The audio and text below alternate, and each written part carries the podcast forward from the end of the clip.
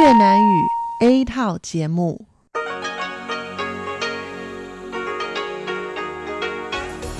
Đây là Đài Phát thanh Quốc tế Đài Loan rờ tê i.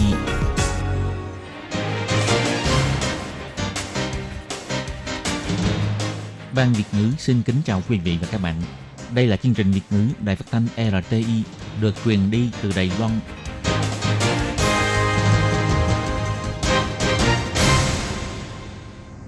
Thúy Anh xin kính chào quý vị và các bạn. Chào mừng các bạn đến với chương trình phát thanh của Ban Việt ngữ Đài Phát thanh Quốc tế rờ tê i ngày hôm nay. Kính thưa quý vị và các bạn, hôm nay là thứ Sáu, ngày năm tháng bảy năm hai nghìn không trăm mười chín, tức nhằm mồng ba tháng sáu năm Kỷ Hợi. Chương trình hôm nay gồm các nội dung chính như sau. Mở đầu là phần tin tức thời sự Đài Loan, kế đến là bài chuyên đề, chuyên mục tiếng Hoa cho mỗi ngày, chuyên mục nhịp sống Đài Loan và kết thúc là chuyên mục nhìn ra thế giới. Để mở đầu chương trình, Thúy Anh xin được gửi đến quý vị và các bạn phần tin tức thời sự Đài Loan ngày hôm nay. Mời các bạn cùng lắng nghe phần tin tóm lược. Mỹ bán xe tăng và máy bay chiến đấu cho Đài Loan, Tổng thống nói, đang tiến hành theo trình tự thông thường. Quan hệ Mỹ-Trung Quốc-Đài Loan, Tổng thống cho biết, không phải là vấn đề đặt cược, chỉ là vấn đề nhận thức về vai trò của mình.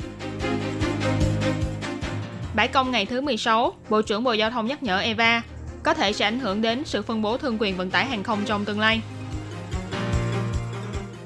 Chiến tranh thương mại Nhật-Hàn, đơn hàng sản phẩm hóa học chất bán dẫn của Đài Loan có thể sẽ bị ảnh hưởng.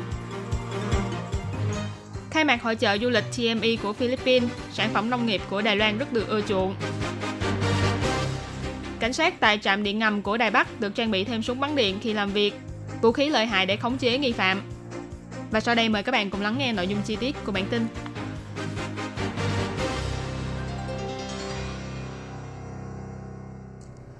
Đối với những bài viết của truyền thông về việc Mỹ trì hoãn hay thực thi sớm hơn dự kiến dự án bán vũ khí quân sự cho Đài Loan, sáng ngày năm tháng bảy, Tổng thống Thái Anh Văn bày tỏ, việc mua bán vũ khí quân sự có hai hạng mục chủ yếu, một là xe tăng em một a hai và đạn tự hành, một là máy bay chiến đấu ép mười sáu vê. Hiện tại đều đang trong quá trình làm việc tại các đơn vị hành chính của Mỹ, sẽ thông báo cho Quốc hội vào thời điểm thích hợp. Phía Đài Loan hy vọng hai hạng mục mua vũ khí quan trọng này có thể hoàn thành đúng thời hạn. Và hiện tại thì những việc này đều đang tiến hành đúng theo trình tự và thời gian đã định sẵn. Còn về việc khởi hành hành trình tự do dân chủ bình vững vào ngày mười một tháng bảy, Tổng thống chỉ ra, ngoại giao là một trong những công việc quan trọng nhất của Tổng thống. Một năm sẽ đi công du hai lần để củng cố tình hữu nghị và bàn giao với các nước, đồng thời cũng sẽ tìm hiểu về những kế hoạch hợp tác trên cơ sở đôi bên cùng có lợi. Có thông tin cho rằng, chuyến công du này của Tổng thống Thái Anh Văn có thể sẽ quá cảnh Washington, nhận lời mời phát biểu của truyền thông nước ngoài, đồng thời sẽ lên tiếng với thế giới rằng bảo vệ Đài Loan, phản đối Trung Quốc dùng vũ lực để thống nhất. Người phát ngôn của phủ Tổng thống Trương Đôn Hàm bày tỏ, trong hành trình tự do dân chủ bền vững của Tổng thống lần này, không có kế hoạch như thông tin nói trên, cho nên bài báo này rõ ràng là thông tin sai lệch và chưa qua kiểm chứng. Ông nhấn mạnh, từ trước đến nay, những chuyến công du của Tổng thống đều giữ bốn nguyên tắc, đó là an toàn, tôn nghiêm, thoải mái và tiện lợi. Hành trình viếng thăm và địa điểm quá cảnh vẫn đang được sắp xếp, trên cơ sở tin tưởng lẫn nhau giữa Mỹ và Đài Loan. Những thông tin này sẽ được công khai và nói rõ trong thời điểm thích hợp. Những bài báo hay thông tin suy đoán sai lệch đều không giúp ích gì cho công tác ngoại giao, nên xin mọi người đừng suy đoán gì thêm.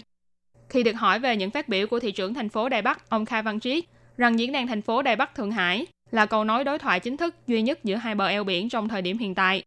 Tổng thống bày tỏ, những công tác giữa hai bờ eo biển là quyền và chức trách của Trung ương, và đơn vị duy nhất mà Trung ương ủy quyền là Quỹ giao lưu hai bờ eo biển.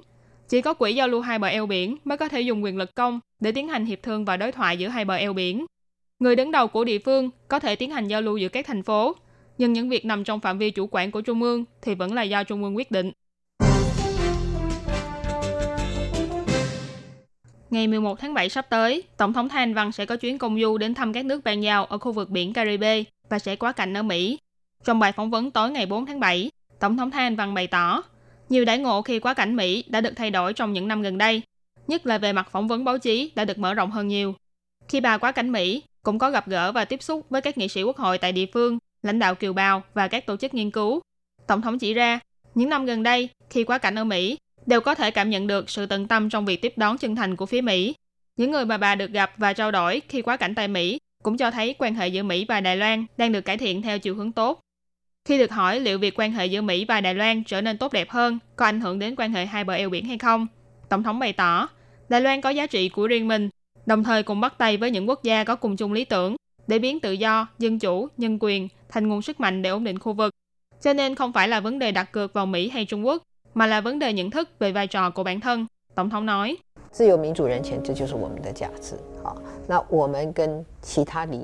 Tự do, dân chủ, nhân quyền chính là giá trị của chúng ta. Chúng ta và những quốc gia có cùng chung lý tưởng, cùng nhau duy trì giá trị này, để cho giá trị này trở thành một nguồn sức mạnh ổn định trong khu vực. Chúng ta không chỉ là một bên trong hai bờ eo biển, mà còn là người cống hiến cho hòa bình và ổn định của toàn khu vực, và đồng thời cũng là một người chơi. Cho nên trong tình hình này, không có vấn đề đặt cược vào ai, mà chỉ có vấn đề nhận thức về vai trò của bản thân. Còn về việc có người lo ngại rằng Đài Loan sẽ bị xem như một quân cờ, Tổng thống Thái Anh Văn thì nhận định, đừng quá xem thường bản thân. Bà bày tỏ, thực ra Đài Loan là một sự tồn tại rất quan trọng, không chỉ là cột mốc của tự do dân chủ, mà còn là một nền kinh tế tự do và phát triển, là một hình mẫu tốt đẹp đối với sự phát triển của nhiều quốc gia. Và sự tồn tại của hình mẫu này cũng có ý nghĩa đối với sự ổn định của khu vực. Nếu sự tồn tại của Đài Loan có ý nghĩa và quan trọng như thế, thì tại sao còn phải lo sợ rằng bản thân sẽ trở thành con cờ trong tay người khác? Ngoài ra cũng có người đặt vấn đề rằng liệu Tổng thống có chọn giữa dân chủ và túi tiền hay không? Tổng thống nói, những người có suy nghĩ này chắc chắn cũng không ít, nhưng nếu thay đổi lối suy nghĩ một chút, không có dân chủ tự do thì túi tiền còn giữ được hay không? Bà cho rằng bất kỳ nền kinh tế nào khi phát triển đến một mức độ nhất định, chắc chắn sẽ phải đối mặt với những vấn đề như phân phối, lao động, bảo vệ môi trường vân vân. Nếu không có cơ chế dân chủ để giải quyết xung đột xã hội do những vấn đề này gây ra, thì sự phát triển của kinh tế chắc chắn sẽ bị kiềm hãm.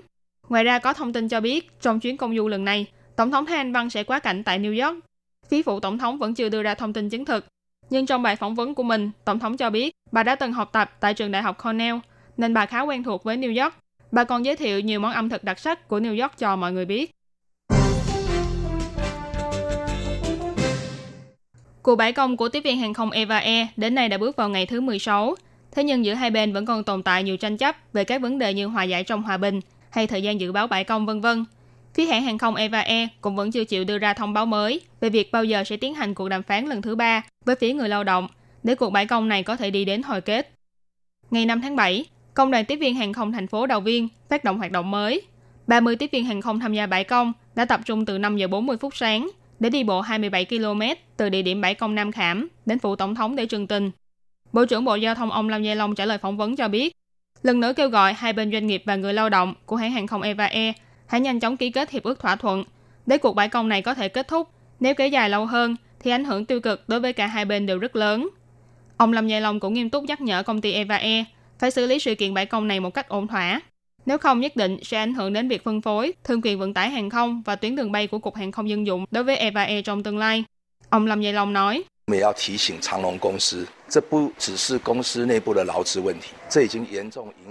chúng tôi cũng nhắc nhở công ty Eva Air, đây không phải chỉ là vấn đề nội bộ của công ty, mà còn ảnh hưởng nghiêm trọng đến lợi ích của người dân và công cộng. Việc này đương nhiên cũng ảnh hưởng đến Bộ Giao thông, khi đóng vai trò là cơ quan chủ quản, phải kiểm điểm lại thương quyền vận tải hàng không và tuyến đường bay trong tương lai. Cho nên chúng tôi kêu gọi hai bên đừng mang tranh chấp nội bộ giữa doanh nghiệp và người lao động ra để tổn thương hành khách, công ty du lịch và xã hội đại chúng. Hơn nữa việc này chắc chắn cũng sẽ ảnh hưởng đến danh tiếng cũng như thương quyền vận tải hàng không của hãng hàng không Eva Air trong tương lai. Người phát ngôn của Eva Air, ông Trần Diệu Minh bày tỏ, Eva Air vẫn luôn trong tiến trình đàm phán với công đoàn tiếp viên hàng không thành phố Đào Viên. Ngày ba và ngày bốn tháng bảy vừa qua, hai bên đều có thảo luận với nhau. Hôm nay ngày năm tháng bảy cũng có thể sẽ tiếp tục hiệp thương. Ông Trần Diệu Minh kêu gọi, nếu có tiếp viên hàng không muốn lấy lại chứng từ của mình để quay lại làm việc, hy vọng phía công đoàn đừng tiếp tục giữ lấy chứng từ của tiếp viên. Như vậy, việc vận hành của Eva Air cũng có thể từ từ khôi phục lại như bình thường. Về thông tin hôm nay, hai bên doanh nghiệp và người lao động của Eva Air có thể sẽ tiến hành hiệp thương. Thứ trưởng Bộ Lao động ông Lưu Sĩ Hào chỉ ra, thực ra Bộ Lao động đã nhiều lần giúp cho hai bên có thể gặp và trao đổi với nhau.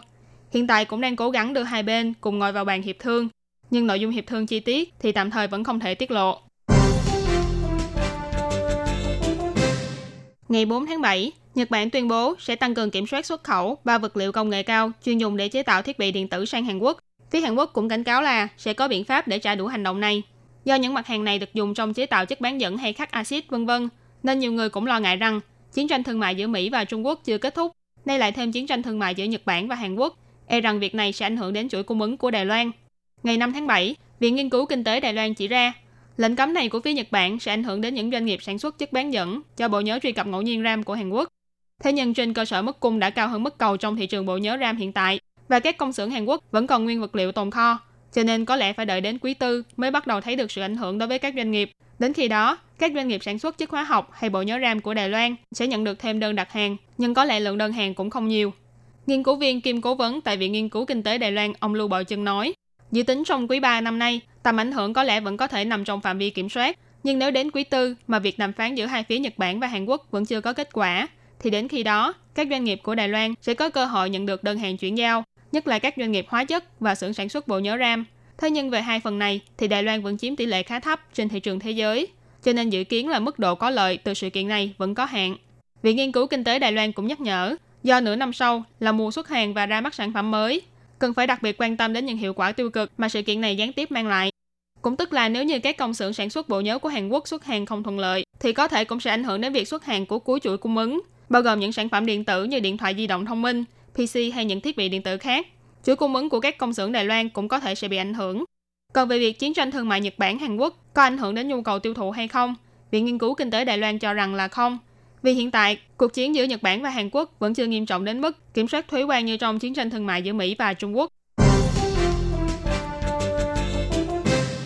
Ngày bốn tháng bảy vừa qua, hội chợ du lịch Travel Madness Expo, gọi tắt là tê em e của Philippines, một trong những hội chợ du lịch có quy mô lớn nhất trong năm của quốc gia này, đã chính thức khai mạc tại Manila.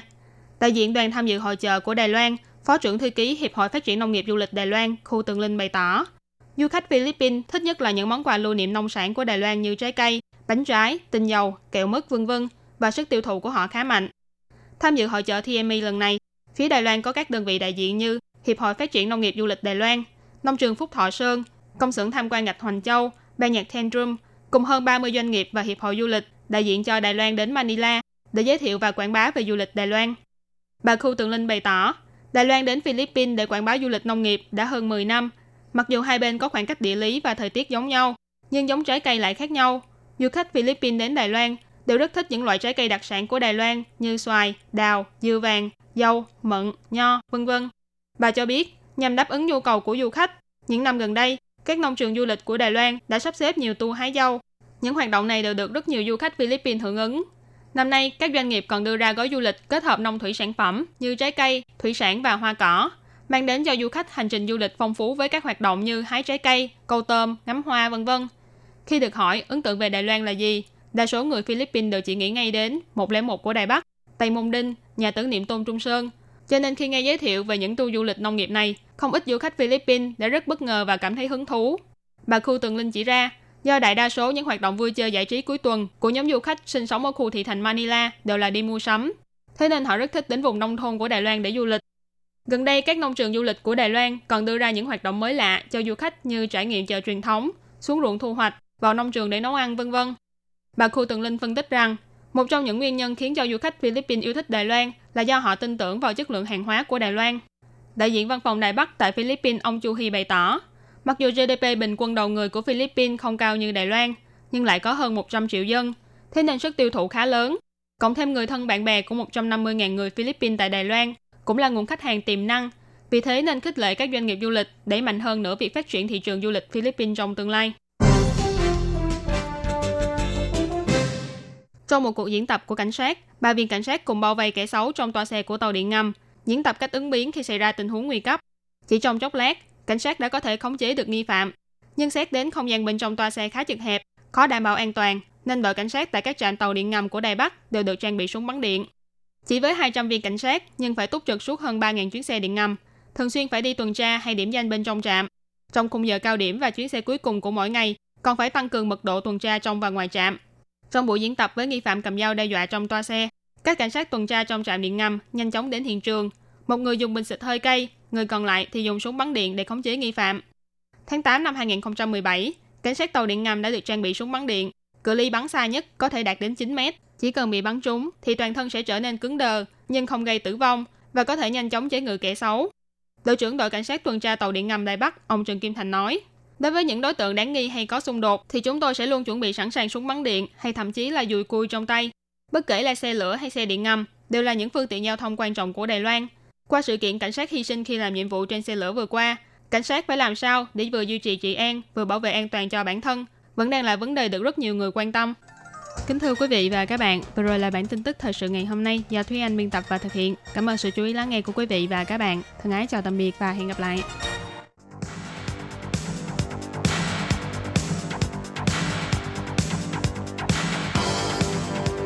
Đây là đài phát thanh quốc tế Đài Loan rờ tê i, truyền thanh từ Đài Loan. Mời các bạn theo dõi bài chuyên đề hôm nay.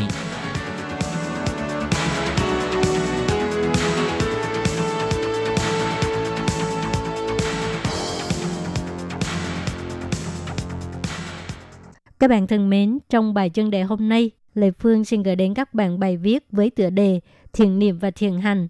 Vụ cháy nhà thờ Đức Bà Paris đã xảy ra hơn hai tháng rồi. Lúc xảy ra vụ cháy, có nhà tỷ phú và tập đoàn hàng xa xỉ của Pháp đã từng hứa sẽ quyên tiền, tổng cộng khoảng ba mươi tỷ Đài tệ. Nhưng theo quỹ, những người bạn của nhà thờ Đức Bà Paris cho biết, cho đến nay vẫn chưa nhận được số tiền này. Thông tin này khiến cho mọi người kinh ngạc. Không ngờ các nhà tỷ phú chỉ nói suông mà thôi. Các tập đoàn ban đầu hứa sẽ quyên một khoản tiền lớn để sửa sang lại nhà thờ Đức Bà, bao gồm tập đoàn lờ vê, tập đoàn Karin thuộc tập đoàn Gucci và công ty dầu mỏ, thố thầu vân vân. Theo luật của Pháp, nhà đóng góp từ thiện sẽ được giảm thuế sáu mươi sáu phần trăm. Tính trên số tiền từ thiện và số tiền thuế khấu trừ sẽ không được lớn hơn không phẩy năm phần trăm doanh thu hay là thu nhập của doanh nghiệp hoặc là cá nhân từ thiện. Nói một cách khác, nếu doanh nghiệp lớn quyên góp một trăm triệu euro thì sẽ được khấu trừ tiền thuế tương ứng sáu mươi sáu triệu euro.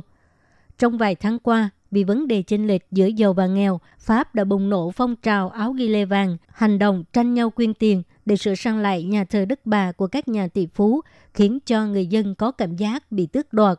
Họ cho biết, người giàu quyên tiền được tiến lại được khấu trừ tiền thuế, mà sau cùng số tiền thuế được giảm đó sẽ bị chính phủ lấy từ người dân thường, cho nên có rất nhiều người phản đối tập đoàn quyên khoản với một số tiền lớn.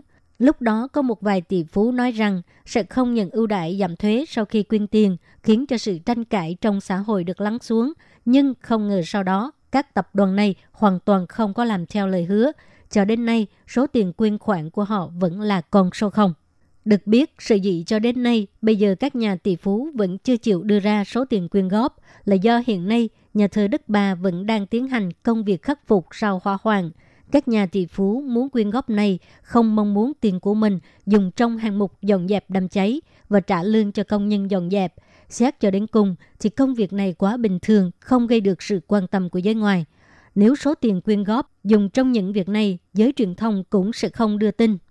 Các nhà tỷ phú yêu cầu số tiền quyên góp phải được dùng trong hạng mục mà mọi người có thể nhìn thấy, chẳng hạn như là tái xây dựng kiến trúc nhà thờ Đức Bà, phục chế tác phẩm nghệ thuật quý giá vân vân. Bởi vì những công tác này lúc nào cũng gây sự quan ngại của các giới.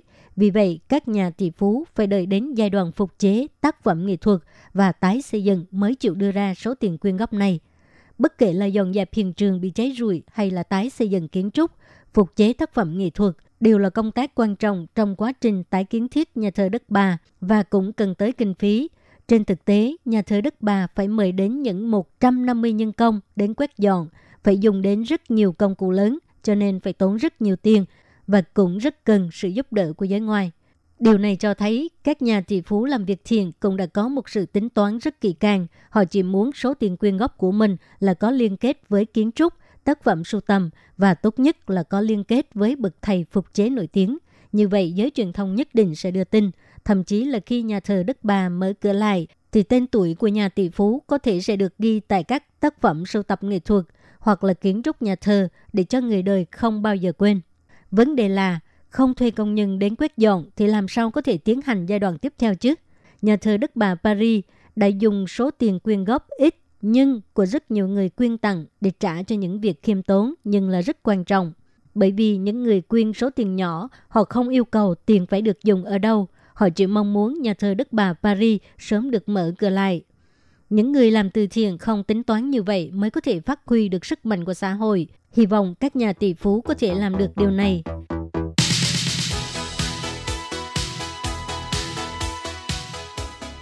Các bạn thân mến, các bạn vừa theo dõi bài chuyên đề của Đài Phát thanh Quốc tế Đài Loan rờ tê i qua bài viết Thiền niệm và thiền hành do Lê Phương thực hiện. Xin cảm ơn các bạn đã quan tâm và theo dõi. Lê Phương xin hẹn gặp lại các bạn vào tuần sau cũng trong giờ này.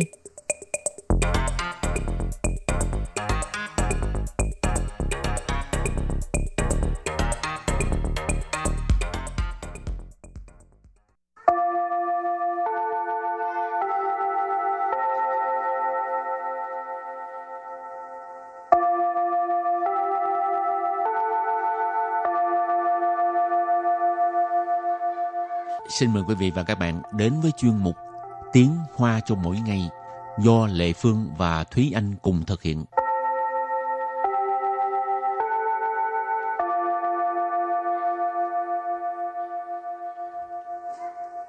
Thúy Anh và Lê Phương xin kính chào quý vị và các bạn. Chào mừng các bạn đến với chuyên mục Tiếng Hoa cho mỗi ngày ngày hôm nay. Bữa trước nghe Thúy Anh kể là bạn Thúy Anh có mời Thúy Anh đi tham gia một cái um, cái uh, tiệc thôi nôi vui không? Ừ, cũng vui. Được mời ăn nhiều thứ. Em bé rất là dễ thương. À, rồi người ta cho em bé à, người Đài Loan người ta hay bỏ ra mấy ừ. mấy cái chi son chi nè, rồi điện thoại hay là sách hay là thứ cái gì đó ừ. thì nó choa sờ mở. Choa trâu. Thì à. em bé hôm đó hình như là bắt được cái điện thoại thì phải. À. Chắc em bé ngày nay đứa nào cũng thích điện thoại hơn mà những cái thứ khác. Có nghĩa là gì ta? Nếu như mà em bé nó nó lấy điện thoại thì có nghĩa là mai mốt sẽ là biết đâu là công trận sư này ừ. kia, tức là làm kỹ sư công nghệ thông tin. Ừ, chắc vậy quá.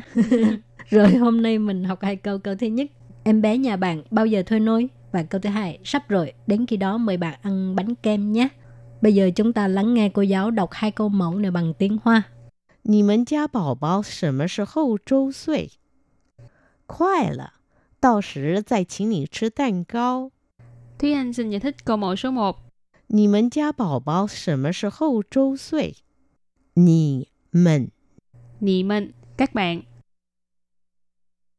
Gia. Gia là nhà, cho nên nì mến gia ở đây ý chỉ là nhà bạn. Bảo bao. Bảo bao là em bé. Sầm mờ sứ hậu. Sầm mờ sứ hậu là khi nào. Châu xuy. Châu xuy nghĩa là thôi nôi.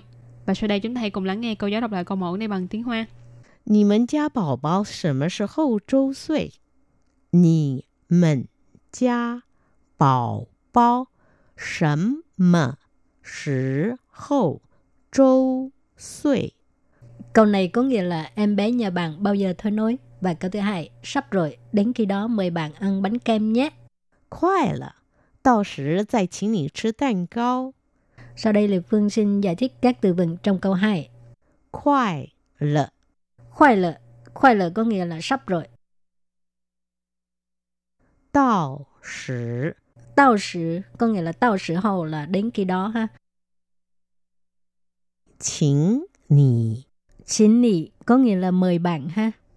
Tao sử tại xin lị tức là đến khi đó sẽ mời bạn. Chứ tàn cao. Chứ tàn cao. Chứ là ăn. Tàn cao là bánh kem. Ha. Chứ tàn cao ăn bánh kem. Và sau đây chúng ta lắng nghe cô giáo đọc câu mẫu này bằng tiếng Hoa. Khoai lợ. Tao sử tại xin lị chứ tàn cao. Khoai lợ. Tao sử. 再请你吃蛋糕. Câu vừa rồi là sắp rồi, đến khi đó mời bạn ăn bánh kem nhé. Và sau đây chúng ta hãy cùng đến với phần từ vựng mở rộng.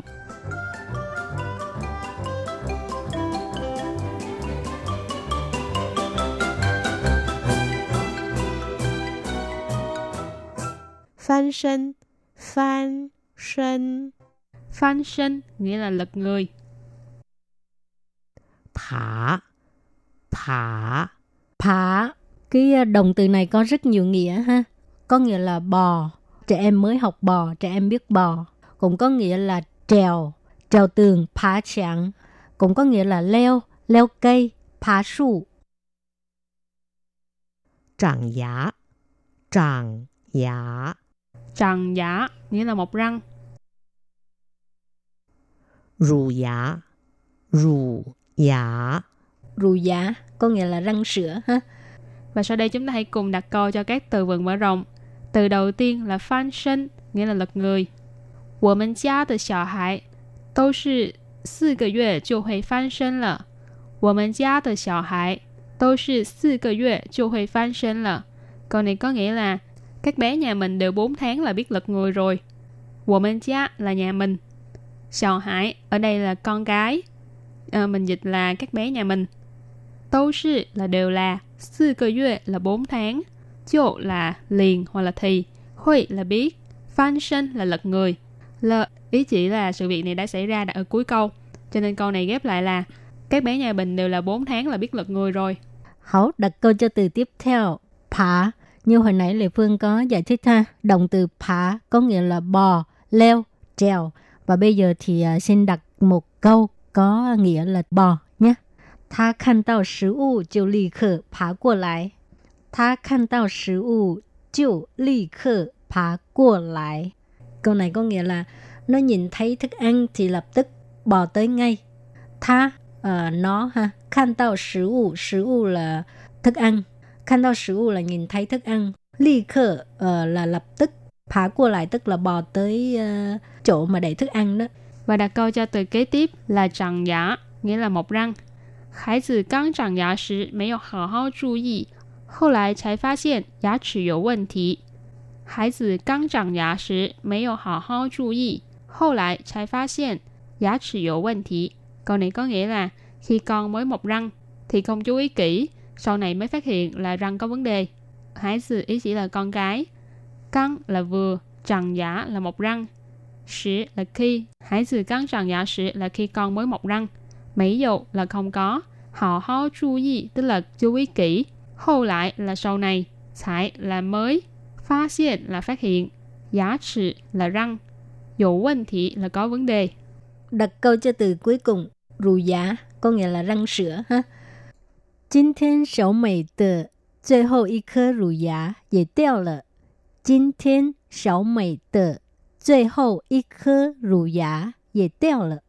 Câu này có nghĩa là hôm nay cái răng sữa cuối cùng của bé Mỹ uh, cũng rụng rồi. Jin thiên có nghĩa là hôm nay. Sáu mày, mày là tên của em bé ha. À, dịch ra tiếng Việt là Mỹ. Uh, sáu mày là một cái cách gọi thân mật. Duy hậu, cuối cùng. Y khơ rủ giả, tức là một cái răng sữa. Khơ ở đây là lượng từ chỉ uh, răng. Y khơ rủ giả, tức là một cái răng sữa. Về teo là, tức là cũng rụng rồi. Teo là, ở đây dịch là rụng ha. Teo cũng có nghĩa là rớt.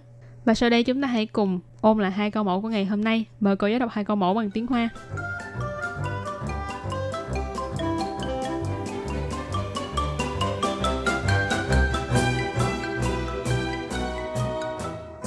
Nì mần gia bảo bảo sáu mươi sáu trâu xuôi. Nì mần. Nì mần, các bạn. Gia.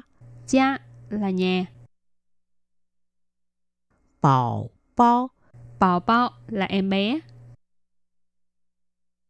Sầm mờ Sì hậu. Sầm mờ Sì hậu là khi nào. Trâu xuôi. Trâu xuôi nghĩa là thôi nôi. Và sau đây chúng ta hãy cùng lắng nghe cô giáo đọc lại câu mẫu này bằng tiếng Hoa. Nì mần gia bảo bao sầm Sì hậu trâu xuôi. Nì mần gia bảo bao sầm mà Sì hậu trâu xuôi.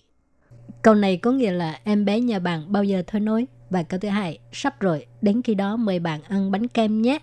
Khoai là, đào sử zài chính nì chứ đàn cao. Sau đây Lê Phương xin giải thích các từ vựng trong câu hai. Khoai là. Khoai là, khoai là có nghĩa là sắp rồi. Đào sử. Đào sử có nghĩa là đào sử hậu là đến khi đó ha. Chính nì. Chính nì có nghĩa là mời bạn ha. Đào sử tại chính nì tức là đến khi đó sẽ mời bạn. Chứ đàn cao. Chứ đàn cao. Chứ là ăn. Đàn cao là bánh kem ha. Chứ đàn cao ăn bánh kem. Và sau đây chúng ta lắng nghe cô giáo đọc câu mẫu này bằng tiếng Hoa. Khoai là. 到时再请你吃蛋糕。快乐，到时再请你吃蛋糕。Câu vừa rồi là sắp rồi, đến khi đó mời bạn ăn bánh kem nhé. Hào các bạn thân mến, bài học hôm nay đến đây xin tạm chấm dứt. Cảm ơn các bạn đã đón nghe. Bye bye. Bye bye.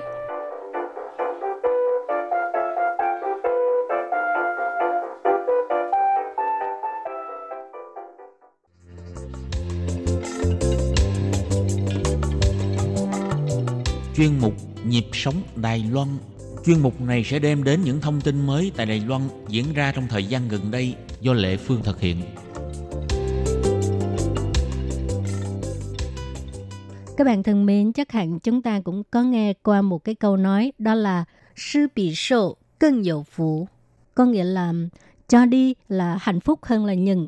Thì đây là một câu nói mà Lê Phương nghĩ những ai đã từng đi làm từ thiện sẽ có một cái cảm nhận rất là sâu sắc.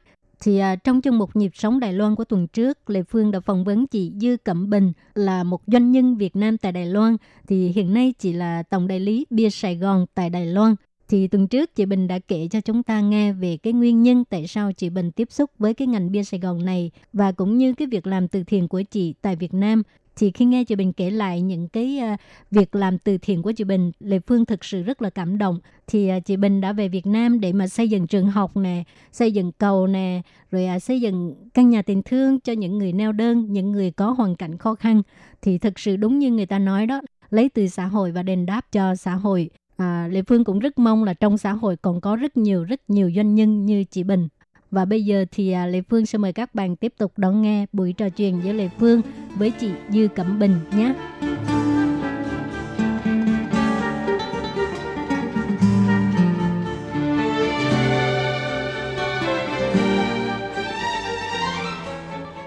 Xin chào chị Bình. Dạ xin chào, mình là người Việt gốc Hoa. À, mình sang Đài Loan được hai mươi bốn năm. Ờ, hiện nay thì mình Việt Nam và Đài Loan cứ đi qua đi lại làm ăn. Thì trong cái quá trình làm từ thiện đó, có những cái câu chuyện nào mà rất là ấn tượng chị có thể chia sẻ cho thính giả biết không ạ? Ấn tượng nhất hả? Nói chung ra là có một lần mình đi về Vĩnh Long, thì mình đi ngang qua những cái mộ á, thì mình thấy có nhiều người sao mà họ cứ chống cái tấm bạc thôi, họ ngủ sát bên cạnh cái mộ. Thì mình tưởng đâu là đó là người nhà.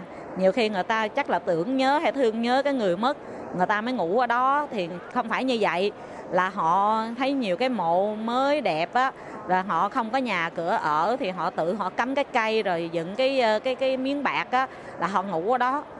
Đó, rồi mình từ đó cái tự nhiên mình cảm thấy thực sự tại sao không không thể tưởng tượng nổi tại sao những cái người đó có thể sinh sống trong một cái ngôi mộ vậy mà người ta bình thường. Nếu mà bản thân mình đi ngang qua mình cũng đã thấy ớn lạnh rồi, cũng sợ rồi, nhưng mà cuộc sống mà thấy không, người ta cũng chịu đựng. Và thấy vậy đó nên mình về đó mình làm nhà, làm cửa cho họ ở. Về có một bà già bảy mươi bảy tuổi, khi mà mình hứa mình cho cái nhà, bà hả mấy ngày cả tháng trời không ngủ, cứ cứ coi chừng người ta lại người ta xây dựng á. Đó, bà ngồi bà coi chừng. Mà tới cái ngày mà mình về mình khánh thành giống như là làm lễ trao nhà đó, thì tự nhiên bà ôm mình bà khóc. Bà nói là ước mơ của bà không ngờ là tới bảy mươi bảy tuổi rồi là mới là sự thật, là có cái chỗ mà che mưa đục nắng, che nắng đục mưa. Đó, rồi bà hả tự nhiên ôm mình khóc quá trời luôn. Cái mình kêu bà đừng khóc mà tự nhiên nước mắt mình cũng không cầm được, mình cũng khóc theo. Thì bà mới nói là từ ngày mà mình hứa mình cho đó thì bà không có ngủ được. Bà cứ sợ cái đó là một cái giấc mơ, giống như là ước mơ thôi. Bà sợ là khi tỉnh dậy rồi, ngủ tỉnh dậy rồi, cái đó không phải là sự thật. Nên cái bà cứ khóc hoài làm mình cũng không cầm được nước mắt. Dạ, khi chị nghe bà đó kể thì cái tâm trạng của chị là như thế nào? Rất là đau mà vui. Tức là mình làm được một cái điều là là giống như là cho ước mơ của người ta thành sự thật. Cái cái cái cái niềm hạnh phúc khi mà mình cho đi á, hình như nó nó nhân đôi gấp nhiều lần. Khi mà người ta nhận được, người ta cảm ơn mình, cái cảm giác của mình hình như hạnh phúc hơn người ta nữa. Đúng rồi ạ, à. Mỗi một lần mình làm xong một cái chuyện gì á, mà có ích cho, cho mọi người á, thì mình về mình cảm thấy mình hạnh phúc lắm. Chứ chưa bao giờ mình nghĩ là cái đó là tiếc hay là như thế nào. Mình làm xong rồi là mình cảm thấy mình rất vui.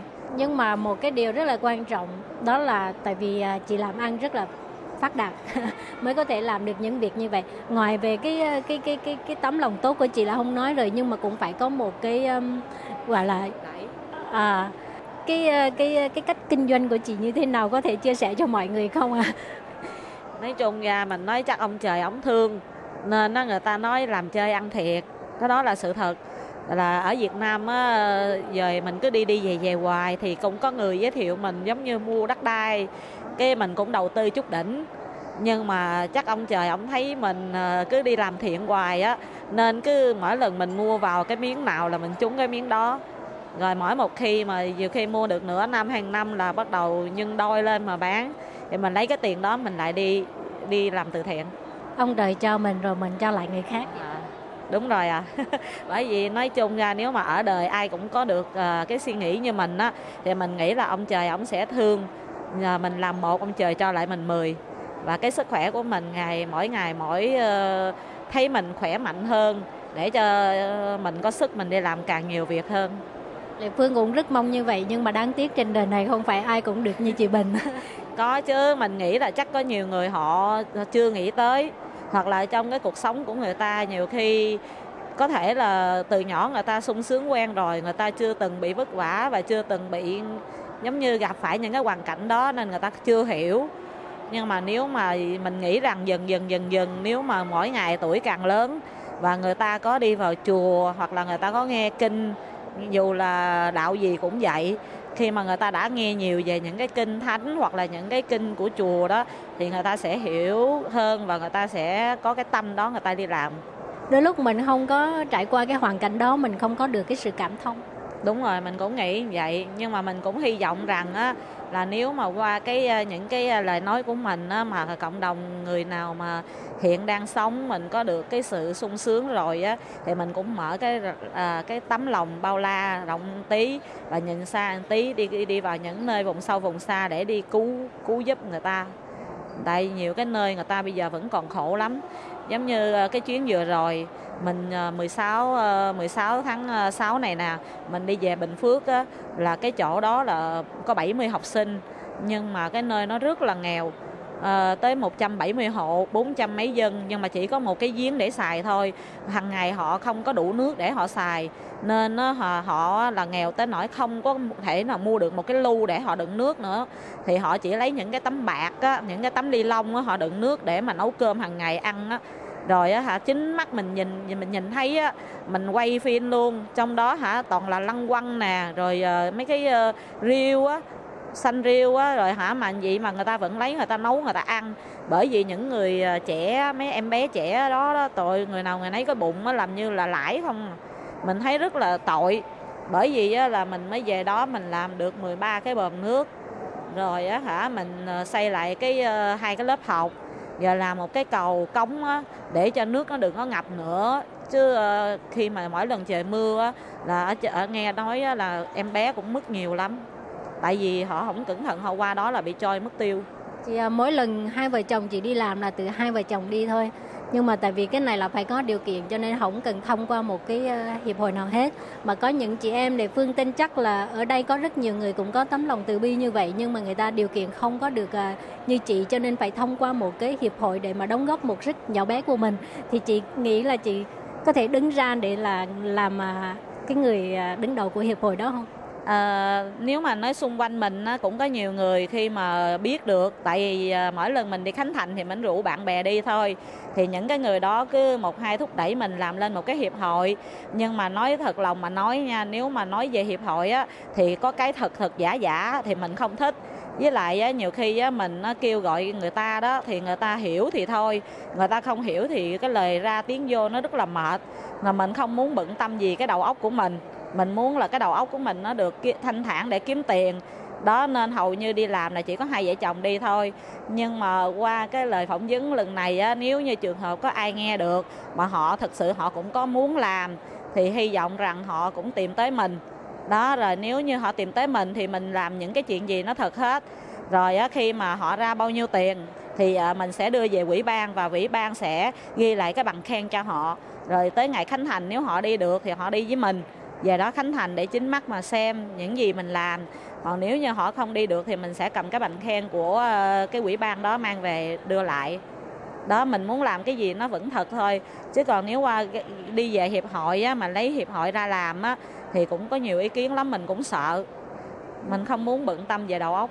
Dạ, mà chủ yếu chị là là xây cầu nè, xây xây nhà nè, rồi còn có những việc gì nữa? À, cái hàng năm á, là dằm tháng bảy là mình sẽ vào những nơi vùng sâu vùng xa, những cái nơi mà người Khmer họ rất là nghèo khổ á, họ không có cơm để ăn á, thì mình về đó là mình cho gạo, là hàng năm mình sẽ cho hai mươi ki lô gam gạo, một thùng mì, một uh, bình dầu ăn, một phần như vậy là cỡ uh, ba trăm nghìn. Đó, rồi mỗi một lần mình cho ra đó là nhiều cái tỉnh, mình đi chừng hai tới ba cái tỉnh, mà mỗi một lần vậy là một cái tỉnh á, là hai trăm phần cho tới năm trăm phần quà. là cũng là vợ chồng mình tự làm. Đó là chị làm từ thiện ở Việt Nam, còn nếu như ở Đài Loan này chị có làm từ thiện qua chưa? Ở Đài Loan mình cũng có làm, nhưng mà ở Đài Loan nói chung ra mình ít có ra ngoài đường chơi lắm. Mình chỉ biết là công việc công việc thôi. Nên ở ngoài đường nếu mà có ai nói cho mình nghe là ở, ở trường học đó có em bé bị ung thư hay bị cái gì, thì mình nghe à vậy hả, là mình đem tiền cho mình cho thôi, cho thẳng trường học thôi. Chứ còn nếu mà hỏi mình làm về cái gì thì hiện nay mình cũng chưa biết làm gì nữa. Tại có ai có biết cái gì về ngoài đâu, hầu như là chỉ biết đi làm thôi, không có ra ngoài chơi. À, nếu mà có ai bạn bè đồ nói là có là trường hợp nhiều khi mình xem mạng á, có một lần mình xem mạng á, thì trên Facebook á, thì có những người lao động mà họ bị chết oan, giống như chết mà không kịp mua bảo hiểm hay như thế nào đó, thì mình sẽ vào cái chỗ nhà xác đó, mình sẽ mời thầy tụng kinh để đưa cho mấy tâm hồn của mấy em đó được siêu thoát, những cái người mất được siêu thoát, thì á, là cái đó là mình làm. Nhưng mà thường là hầu như mình làm mà mình không có muốn, không có nói. Mình chỉ biết là à, mình xem mạng mình biết được, mình đi tìm hiểu. Rồi xong là sự thật, rồi mình sẽ mời thầy tụng kinh, rồi đốt giấy vàng bạc cho những em đó.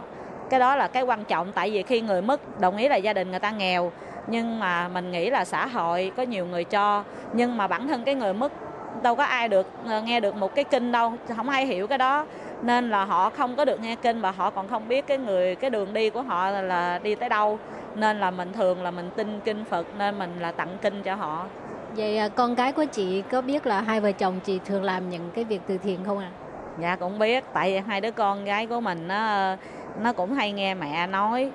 Nói chung ra thì mình chỉ nói sơ qua thôi, chứ còn nếu mà đưa hình này nọ thì mình cũng không có đưa. Tại sao không ạ? Tại vì nói chung ra mình chỉ biết là nó nó nó còn đi học mà. Lúc mà bắt đầu mình làm là bây giờ đứa con lớn của mình mới năm nay mới tốt nghiệp đại học. Thì mình muốn rằng để cho con mình nó nó nó đi học, học hành, chú tâm về công việc học. Nên là mình cũng không có nói nhiều với nó về cái công việc mình làm hay là như thế nào. Nhưng mà có một hai lần mình về mình phát gạo á, hay là tới trung thu mình phát bánh trung thu cho mấy mấy em nghèo á, học sinh nghèo á. Thì bắt đầu mình có dẫn nó về, mình bắt nó chính tay nó phát, dạy nó làm từ thiện. Con chị có thích cái công việc đó không? Thích, nó cũng thích, nhưng mà có một cái là uh, có thể là Việt Nam mình về cái uh, nóng quá đó. Cái mỗi lần nó về là nó nổi sải đầy mình, uh, cái nó nói nóng quá má ơi con không đi. Với lại thường nó về nhiều khi đi tiểu á, có nhiều nơi nó đâu có cầu tiêu đâu. Cho nó đi vô mấy cái, uh, mấy cái uh, giống như giường, giống như cái gì á, nó, mình cũng ngồi không được, nó đừng nói gì nít. Nên nó sợ rồi nó không dám về. Nó bao nhiêu tuổi chị? Năm nay thì nó hai mươi bốn rồi. Chắc có lẽ là từ nhỏ được cha mẹ bao bọc quá, sung sướng quá, cho nên bây giờ đi ra ngoài gặp cái khổ nó còn chưa chưa có thích nghi được cái khổ phải không?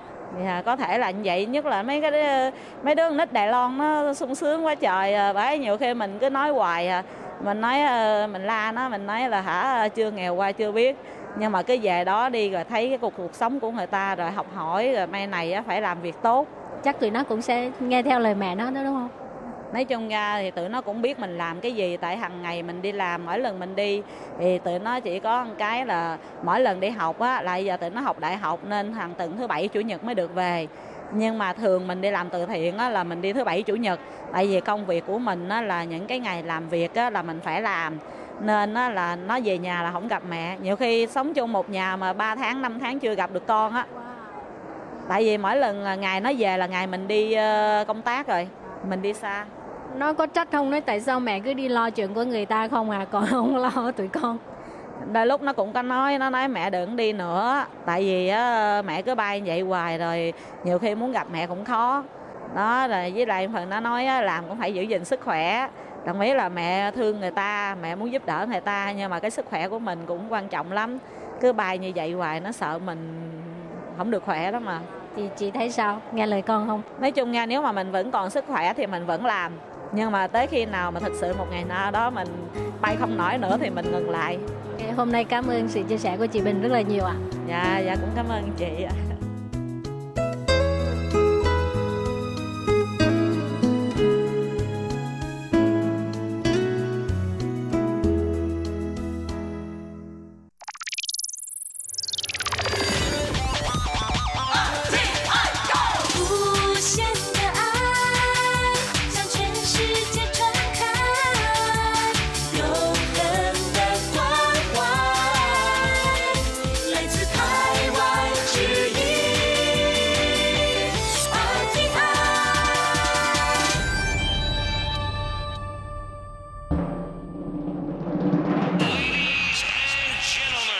Quý vị đang đón nghe chương trình Việt ngữ Đài rờ tê i truyền thanh từ Đài Loan.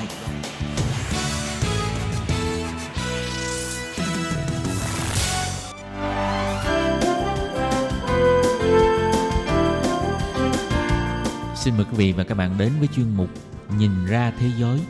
Chuyên mục này gồm những nội dung liên quan đến quốc tế.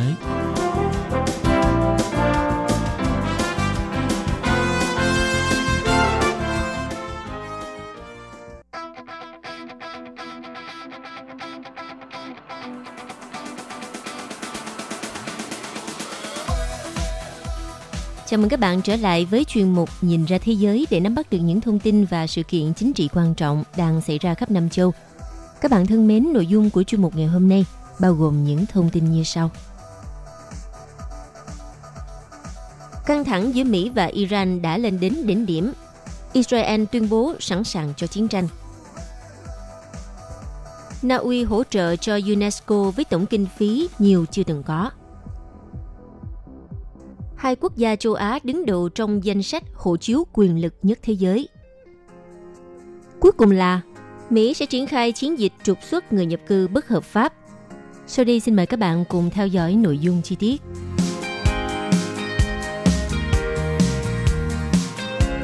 Vừa qua, Ngoại trưởng Israel cho biết Iran có nhiều khả năng sẽ châm ngòi cho một cuộc xung đột quân sự trong thời gian sắp tới. Theo tờ báo Daily Star vào ngày hai tháng bảy đưa tin, Ngoại trưởng Israel cho biết Iran có thể ra khỏi vùng an toàn để gây ra sự xung đột quân sự lớn. Theo Ngoại trưởng Israel, ông Katz, quân đội Israel phải luôn sẵn sàng với tâm thế chiến tranh có thể xảy ra bất cứ lúc nào.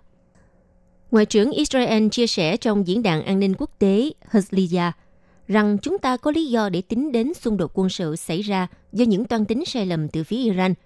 Quân đội Israel phải tính toán đến trường hợp xấu nhất khi căng thẳng giữa Washington và Tehran không có dấu hiệu ngừng lại. Đồng thời, Israel hiện đang hối thúc Tổng thống Mỹ Donald Trump tăng sức ép lên quốc gia không đợi trời chung với Israel là Iran. Quốc gia Trung Đông này tin rằng sức ép đó sẽ khiến cho Tehran phải chấp nhận một thỏa thuận hạt nhân mới.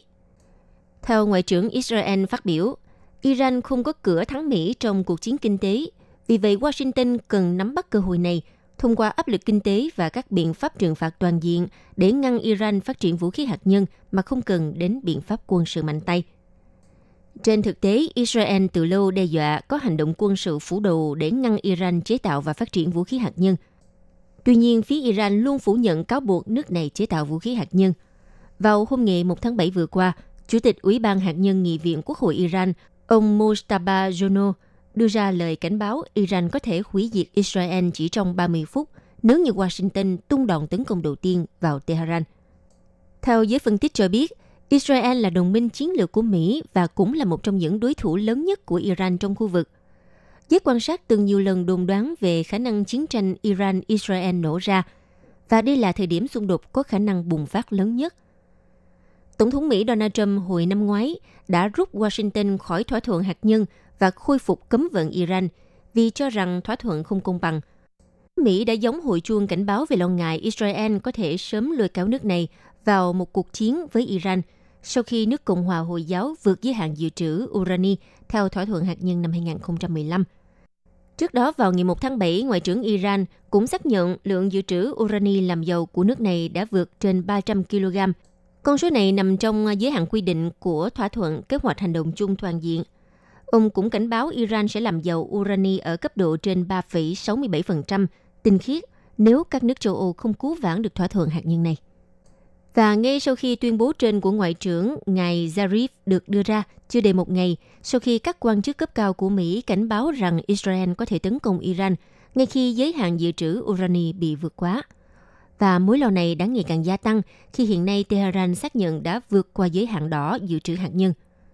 Thượng nghị sĩ Đảng Cộng hòa Mỹ và cũng là cố vấn quan trọng của Tổng thống Donald Trump, ông Lindsey Graham trả lời kênh xê bê ét cho rằng nhiều khả năng chiến tranh sẽ nổ ra giữa Israel và Iran nếu người Iran bắt đầu tái xử lý và làm dầu urani từ ngày bảy tháng bảy.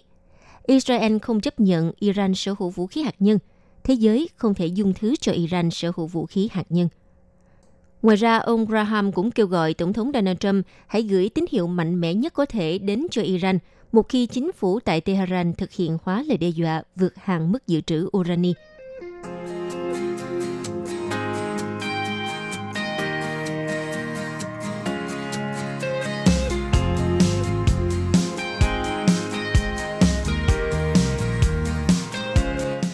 Sau bản đánh giá tích cực đối với UNESCO của mạng lưới đánh giá hiệu quả tổ chức đa phương MOPAN, thì UNESCO và Na Uy đã ký ba thỏa thuận hợp tác nhằm hỗ trợ cho các chương trình của UNESCO, đặc biệt là trong lĩnh vực giáo dục, với tổng kinh phí hỗ trợ lên tới mười bốn phẩy tám triệu đô la. Điều này cho thấy niềm tin của đất nước Na Uy vào những hoạt động của tổ chức UNESCO. Thỏa thuận hợp tác mới này sẽ hỗ trợ cho nhiều hoạt động kiến tạo hòa bình của UNESCO. Na Uy đặc biệt chú trọng tăng cường hỗ trợ giáo dục, bảo vệ di sản thế giới, nhất là các di sản thiên nhiên ở châu Phi, cũng như những chương trình của UNESCO nhằm thúc đẩy truyền thông tự do và độc lập. Ngoài ra, thỏa thuận cũng dự kiến sẽ hỗ trợ cho các hoạt động liên quan đến tự do sáng tạo nghệ thuật, quản lý bền vững các vùng biển và ven biển, thúc đẩy đa dạng văn hóa trong trường hợp xung đột vũ trang và thiên tai. Thỏa thuận hợp tác này trị giá mười bốn phẩy tám triệu đô la của Na Uy, đánh dấu sự gia tăng đáng kể trong việc đóng góp tự nguyện của một chính phủ đối với UNESCO. Đây có thể nói là đóng góp của Bộ Giáo dục và Nghiên cứu, phản ánh ưu tiên chưa từng có của chính phủ Na Uy cho một tổ chức đa phương. Theo Bộ trưởng Bộ Giáo dục và Nghiên cứu, bà Isalin Nibo khẳng định sẽ tiếp tục hỗ trợ cho UNESCO và các công việc của tổ chức. Ngoài ra, một sự gia tăng đáng kể và chưa từng có khác có liên quan đến đóng góp tài chính của Na Uy cho một hoạt động khác của UNESCO là việc bảo vệ các nền văn hóa.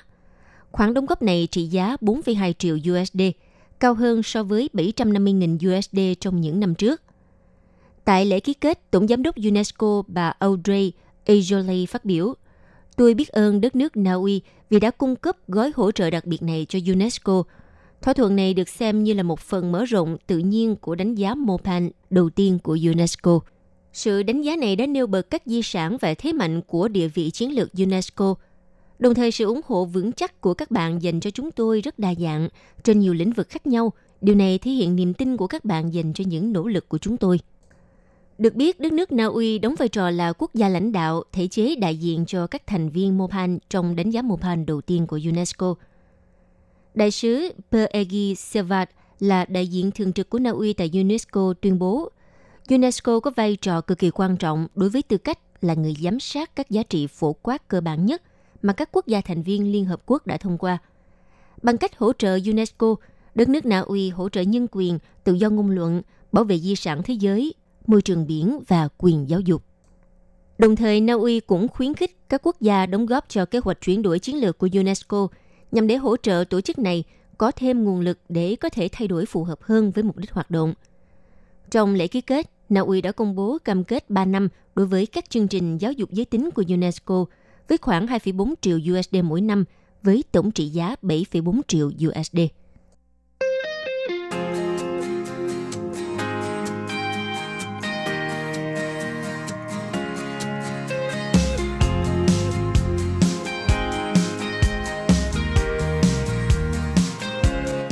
Thưa các bạn, hai nước đứng đầu danh sách hộ chiếu quyền lực nhất thế giới trong năm hai không một chín đến từ châu Á, đó là Nhật Bản và Singapore, trong khi đất nước Hàn Quốc, Phần Lan và Đức thì chia nhau vị trí số hai. Theo xếp hạng về chỉ số hộ chiếu Henley hát pê i sau nửa đầu năm hai không một chín và tiếp tục cùng giữ vị trí những nước có hộ chiếu thân thiện nhất cho việc đi lại và du lịch quốc tế. Xếp hạng chỉ số hộ chiếu hát pê i đo khả năng nhập cảnh của giấy tờ đi lại quốc tế mỗi nước, thì Singapore và Nhật Bản đều đứng đầu bảng xếp hạng với khả năng nhập cảnh dễ dàng vào một trăm tám mươi chín quốc gia và vùng lãnh thổ trên thế giới. Ngoài ra, Hàn Quốc, Phần Lan và Đức cùng xếp vị trí thứ hai. Công dân của ba nước này có thể nhập cảnh dễ dàng vào một trăm tám mươi bảy quốc gia và vùng lãnh thổ mà không cần xin thị thực trước. Còn xếp ở vị trí thứ ba là các nước châu Âu như Đan Mạch, Ý và Luxembourg. Những nước này có thể nhập cảnh mà không cần thị thực hoặc chỉ cần xin thị thực khi đến tại một trăm tám mươi sáu quốc gia và vùng lãnh thổ. Trong khi đó, hộ chiếu của nước Anh và Mỹ từng đứng đầu bảng xếp hạng vào năm hai không một không, nhưng giờ đây thì cả hai đất nước này đều rơi xuống vị trí thứ sáu. Đây là vị trí thấp nhất từ năm hai không một không. Và tiến trình Anh rời khỏi Liên minh châu Âu bị cho là nguyên nhân ảnh hưởng trực tiếp đến thứ hạng của nước Anh. Xếp cuối bảng là Afghanistan khi hộ chiếu của nước này chỉ có thể giúp cho công dân của họ đến được hai mươi lăm nước và vùng lãnh thổ mà không cần xin visa. Theo Chủ tịch hát pê i nói rằng, bảng xếp hạng mới nhất cho thấy các nước đang ngày càng xem mức độ cởi mở trong chính sách thị thực là điều quan trọng cho sự phát triển kinh tế và xã hội. Theo thông cáo, chỉ số hát pê i được xếp hạng và cập nhật thường xuyên dựa trên số nước và vùng lãnh thổ mà công dân sở hữu hộ chiếu được miễn thị thực.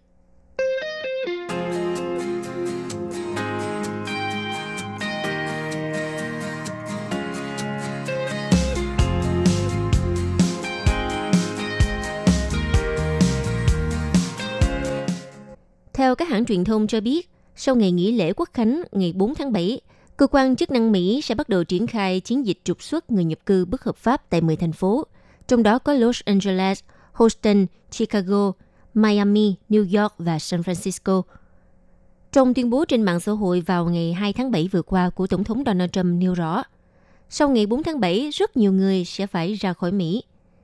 Thông báo trên được Tổng thống Donald Trump đưa ra tại phòng bầu dục khi ông ký dự luật của Thượng viện trị giá bốn phẩy sáu tỷ đô la nhằm giải quyết cuộc khủng hoảng người di cư ở khu vực biên giới phía Nam giữa Mỹ và Mexico. Trên thực tế, chính quyền Tổng thống Donald Trump đã đưa ra kế hoạch trục xuất nói trên từ cuối tháng sáu. Tuy nhiên, kế hoạch này đã được hoãn lại để các nghị sĩ hai đảng Dân Chủ và Cộng Hòa có thêm thời gian thảo luận và tìm kiếm giải pháp hữu hiệu cho vấn đề tị nạn cũng như các kẽ hở pháp lý ở biên giới phía Nam.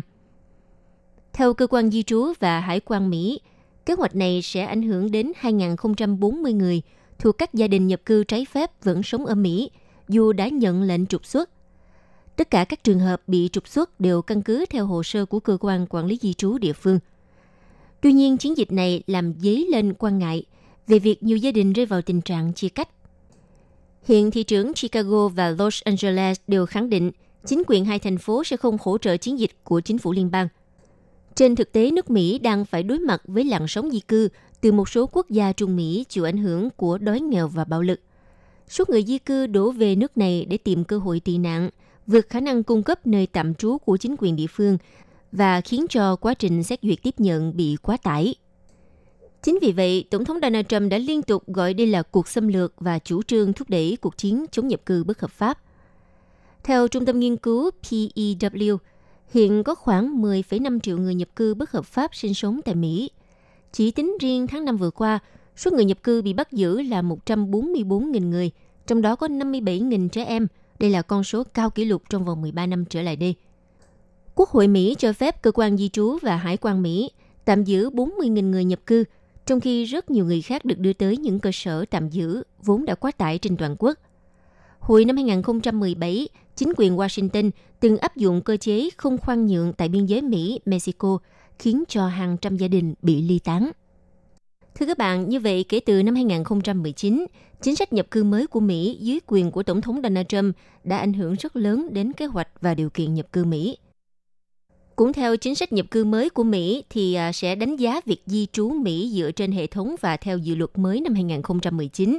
Dự luật sẽ xóa bỏ việc bảo lãnh anh chị em, tức di trú Mỹ diện ép bốn hoặc diện cha mẹ. Thay vào đó là chỉ có bảo lãnh vợ chồng và con cái chưa đủ mười tám tuổi.